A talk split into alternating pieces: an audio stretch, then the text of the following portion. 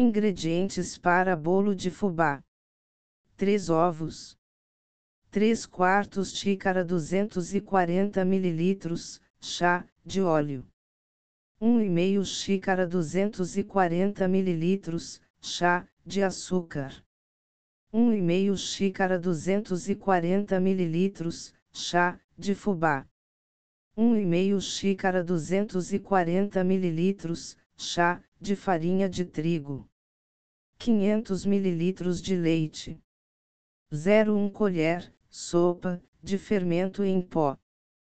Como fazer bolo de fubá? Liquidificador. Em um liquidificador, adicione 3 ovos, 3 quartos xícara, chá, de óleo, 1,5 xícara, chá, de açúcar, 1,5 xícara, chá, de fubá, 1,5 xícara, chá, de farinha de trigo peneirada, e 500 ml de leite. Misturar.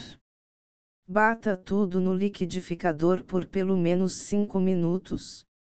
Verifique se não está perdendo ingredientes nos cantos do liquidificador. Bata tudo muito bem. Fermento. Agora adicione o 0,1 colher, sopa, de fermento em pó, e bata apenas até misturar com o restante da massa. Informar.